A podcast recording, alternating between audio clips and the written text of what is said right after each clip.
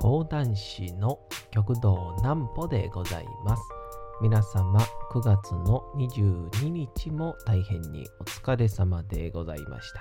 お休みの準備をされる方もう寝るよという方そんな方々の寝るおともに寝落ちをしていただこうという講談師極道南歩の南歩ちゃんのおやすみラジオこのラジオは毎週月曜日から金曜日の21時から音声アプリサウンドクラウド Spotify Amazon Music ポッドキャストにて配信をされておりますそして皆様からのお便りもお待ちしておりますお便りは極道南歩公式ホームページのおやすみラジオ特設ページから送ることができます。内容は何でも結構です。ねえねえ聞いてよなんぽちゃんから始まる皆様の日々の出来事や思っていることなどを送ってください。ご希望の方にはなんぽちゃんグッズプレゼントいたしますので、住所、お名前お忘れなくと。えー、いうことで、無事昨日に、えー、1周年を迎えまして、そうですね。まあ、とりわけ、まあ、何か変わったことがあるかと言ったら、まあ、何もないんですけど、ちょっとせっかく1周年を超えたわけですから、何かこう、ちょっとだけね、新しいものに、ちょっと挑戦をしてみようというので、えー、私ですね、ちょっと今まで、まあ、こんなものわざわざ買うやつはアホだと罵ってたんですけど、炭酸水デビューをしてみました。まずはこちら。なんぽちゃんの明日は何の日？さて、明日が9月の23日でございます。さて、何の日でございましょうか？まあ、9月も残すところ、あと、そうですね、1週間ちょいになったんでしょうか。さて、何の日でしょうか？まあ、これだけは言うときたいか。まあ、秋分の日はありますけど、ちょっと別のこれ言っときましょう。万年筆の日。1809年の9月の23日、イギリスのフレデリック・バーソロミュー・フォルシュ氏が金属製の軸内にインクを貯蔵できる筆記具を考案し、特許を取得したことにちなんで制定をされた記念日。羽ペンが用いられていた当時、物を書く際にインクをつけずに使えるペンはとても画期的とされ、えー、フォンテインペン、泉のペン、えー、スティログラフィック、スティログラフィックペン、鉛筆画法のなど、いろいろな呼び方で呼ばれておりました。また1884年頃に日本に伝わったとされる万年筆は商品名を付ける際に、えー、商品の印象が泉のようにインクが湧き出るペンそしてイメージは長く使えるペンそして長く使えるというのがまあ、ニアリーイコール万年、万年使える筆ということから、万年筆という名前になったとされております。諸説ありということなんですけど。えー、そうなんですね。まあ、万年筆なんかはね、なんか何度かちょっと、うーん、かっこいいなぁみたいな感じで買ったことはありましたが、まあ、なかなかですね、この万年筆をうまく使えたことはないんですけどね。さあ、そんな感じで、ね今日はですね、めちゃくちゃ久しぶりに、えー、お便りが届きましたね。ねえ聞いてよなんぽちゃんで、ハンドルネーム、ペンネーム、ラジオネーム、またのきぬたさん、またのきぬた。たぬきの玉ですね。逆から読む。ねえねえ聞いてよなんぽちゃん。何ですか放送1周年大変におめでとうございます。ありがとうございます。1年間何かを続けることはすごいことだと思います。私はこの9月から放送を聞き始めた赤ちゃん視聴者です。生まれたてほやほやのよちよちのベビーリスナーです。これはヘビーリスナーにかけているんですよ。こんな説明がなくても大丈夫ですか？喋るって難しいですね。いいですね。あのー心の声が全部出るタイプの人 ですね。私は親父ギャグがとても好きなのですが、親父ギャグを言うと説明しなくてはいけない場面になることが多々あり、後悔することもあります。親父ギャグは本当に女性に嫌われます。でも時々、ここで絶対に親父ギャグを言うたらあかんやろという場面で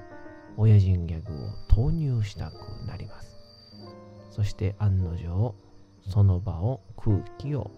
凍らせてしまいます。さて、とって、この、さて、ああ、ここで終わりなんですね。うん。いいですね。超マイペース。さてと、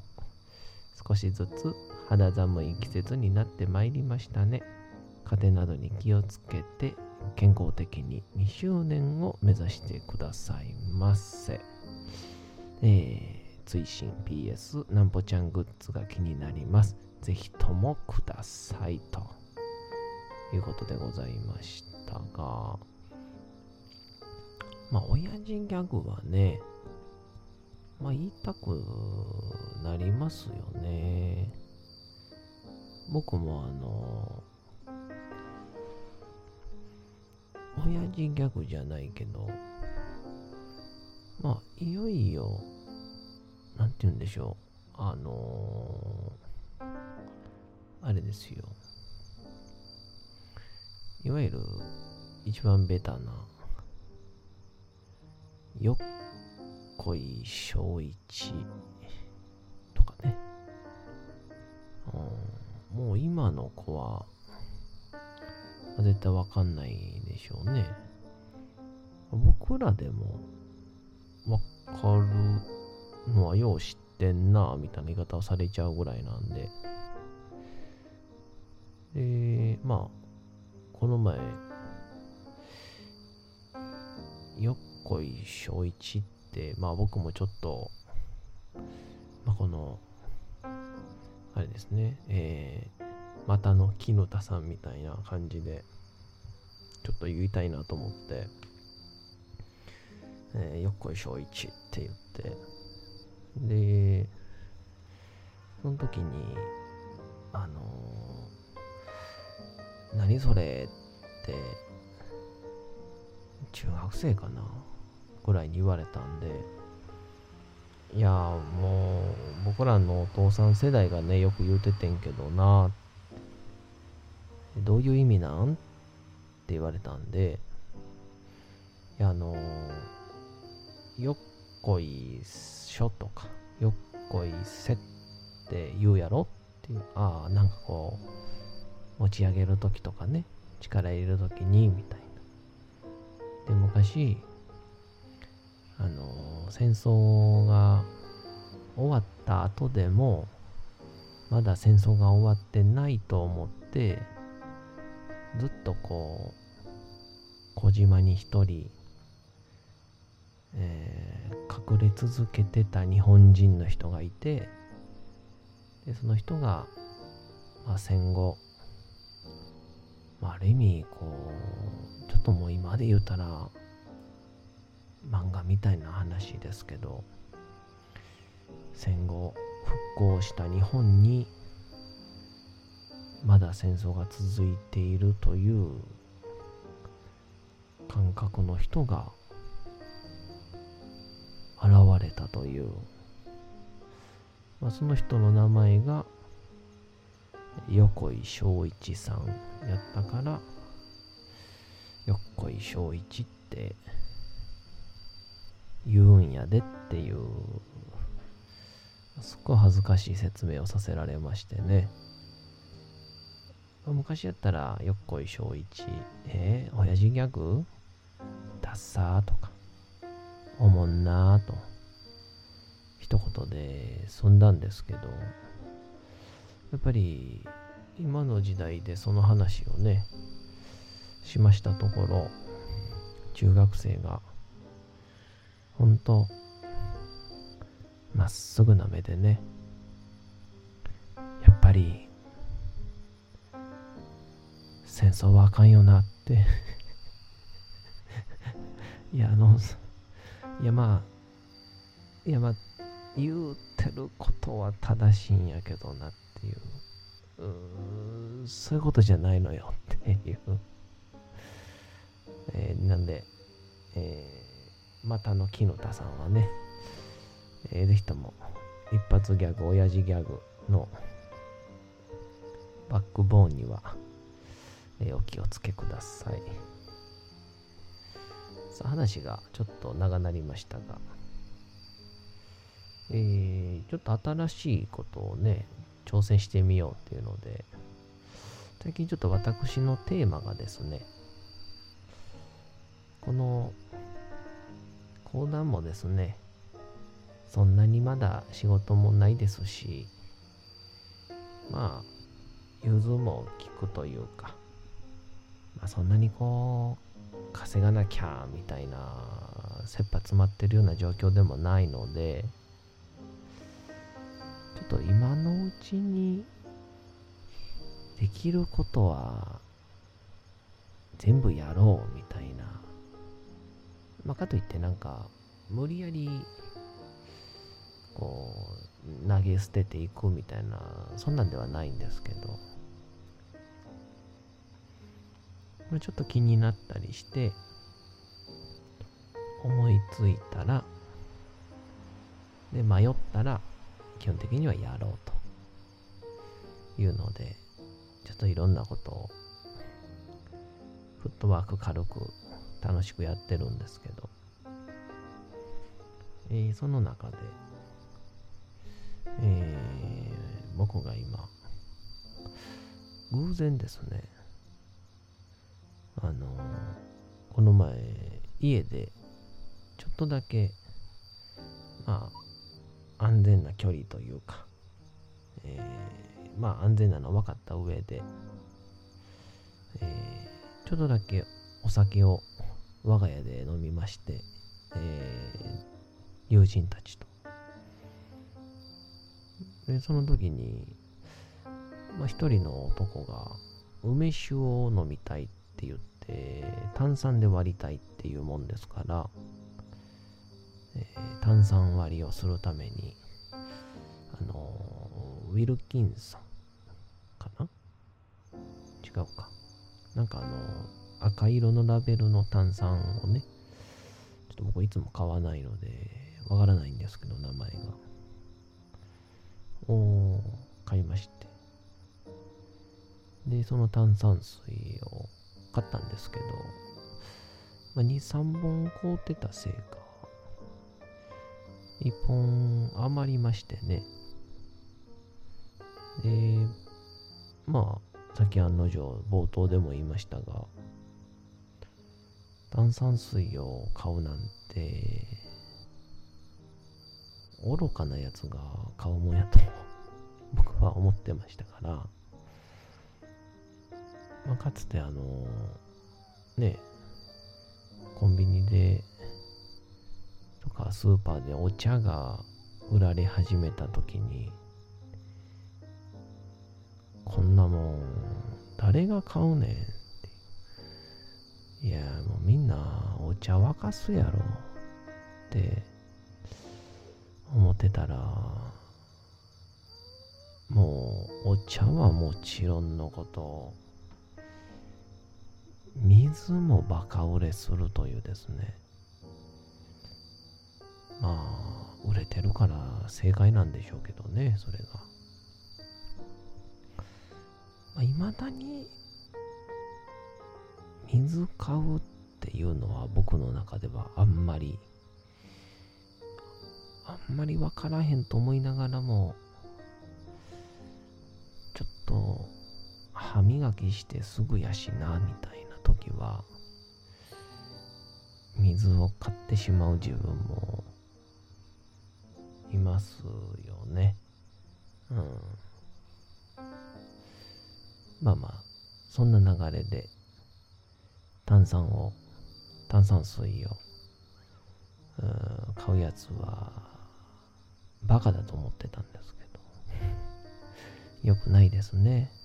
バカだなんて人に対して。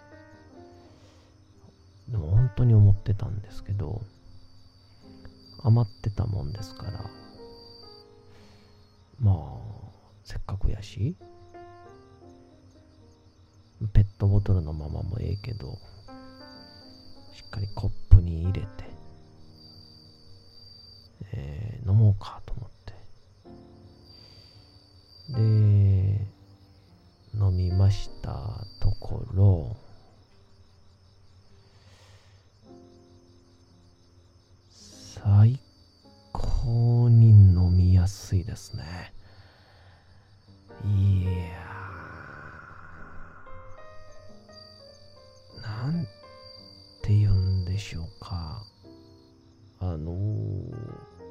そもそも炭酸水っていわば水に二酸化炭素が含まれてる状態のことを言うんですよね。これを炭酸水、炭酸入ってるから炭酸水なんですけど、これ水やったらこんな、なんて言うんでしょう。飲んだ時の満足感、ないよねっていうぐらいに、えー、この飲んだ時のこの充実感というかで確かに水を100円で買うのを抵抗ある僕。だからまあほとんどは結局はこれも炭酸が抜けたらただの水やと思うとこんなものをわざわざ100何歩かけて買わへんでしょうって思ったんですけどいやだからみんな炭酸水メーカー買うんやと思いましてね。いやー、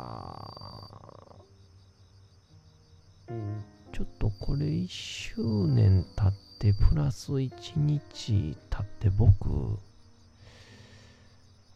ちょっと新しい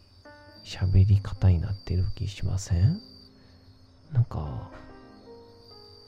熱こもってますよね。っていうので炭酸水最高とともに、えー、さらに好きなこと楽しいこと新しいことに挑戦します。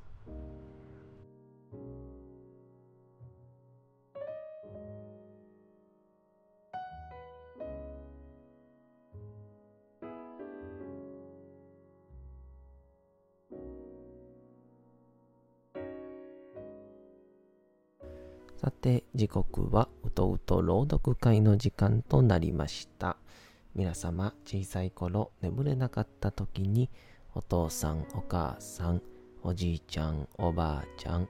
お世話になっている方に本を読んでもらった思いではないでしょうか。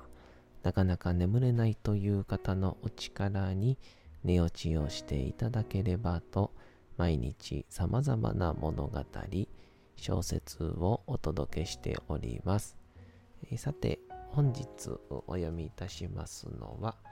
チャップリン自伝若き日々でございます。えーそろそろチャップリンの第3話を作成しなきゃなとも思っておりますので、えーこの自伝を読み進める中で、ここを使えそうだなとか思いながら読んでおりますんで、まあこれを聞いて作品がどうなるかも、えーお楽しみにというような、えー本日もどうぞお楽しみください。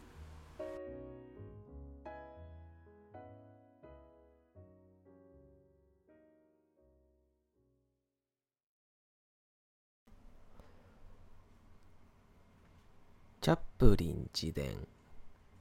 若き日々。そんな折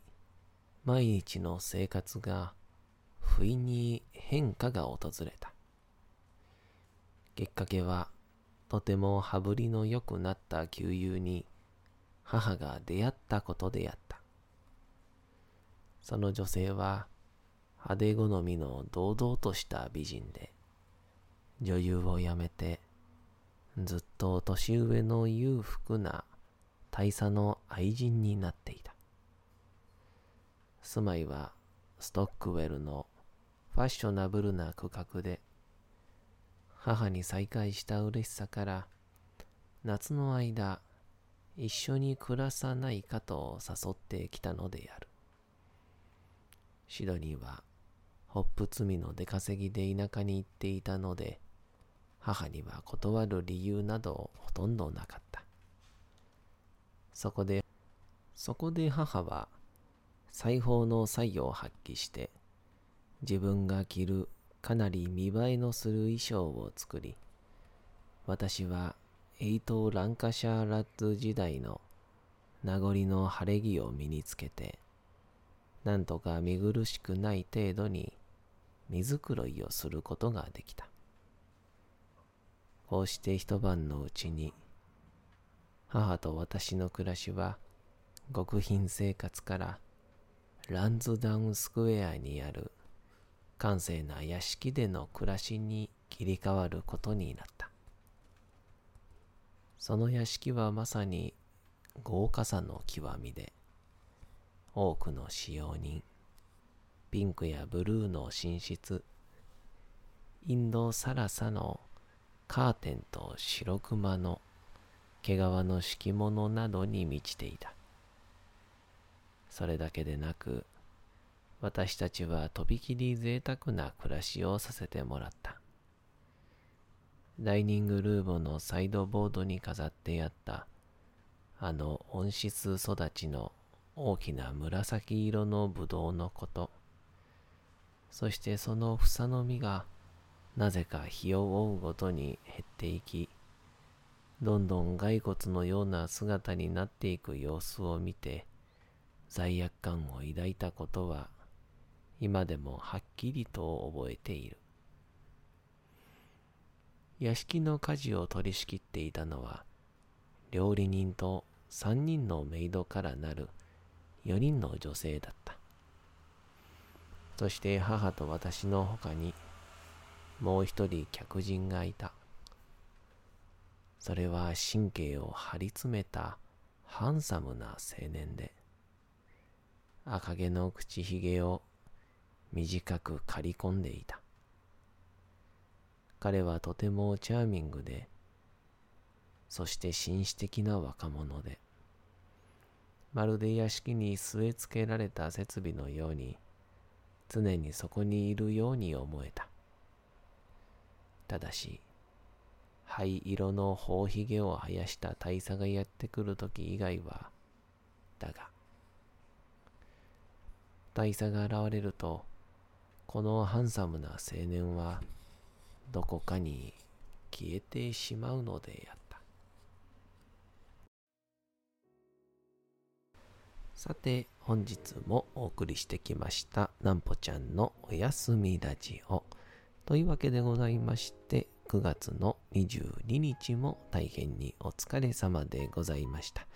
明日も皆さん、街のどこかでともどもに頑張って、夜にまたお会いをいたしましょう。なんぽちゃんのおやすみラジオでございました。それでは皆さん、おやすみなさい。すやすやすやーん。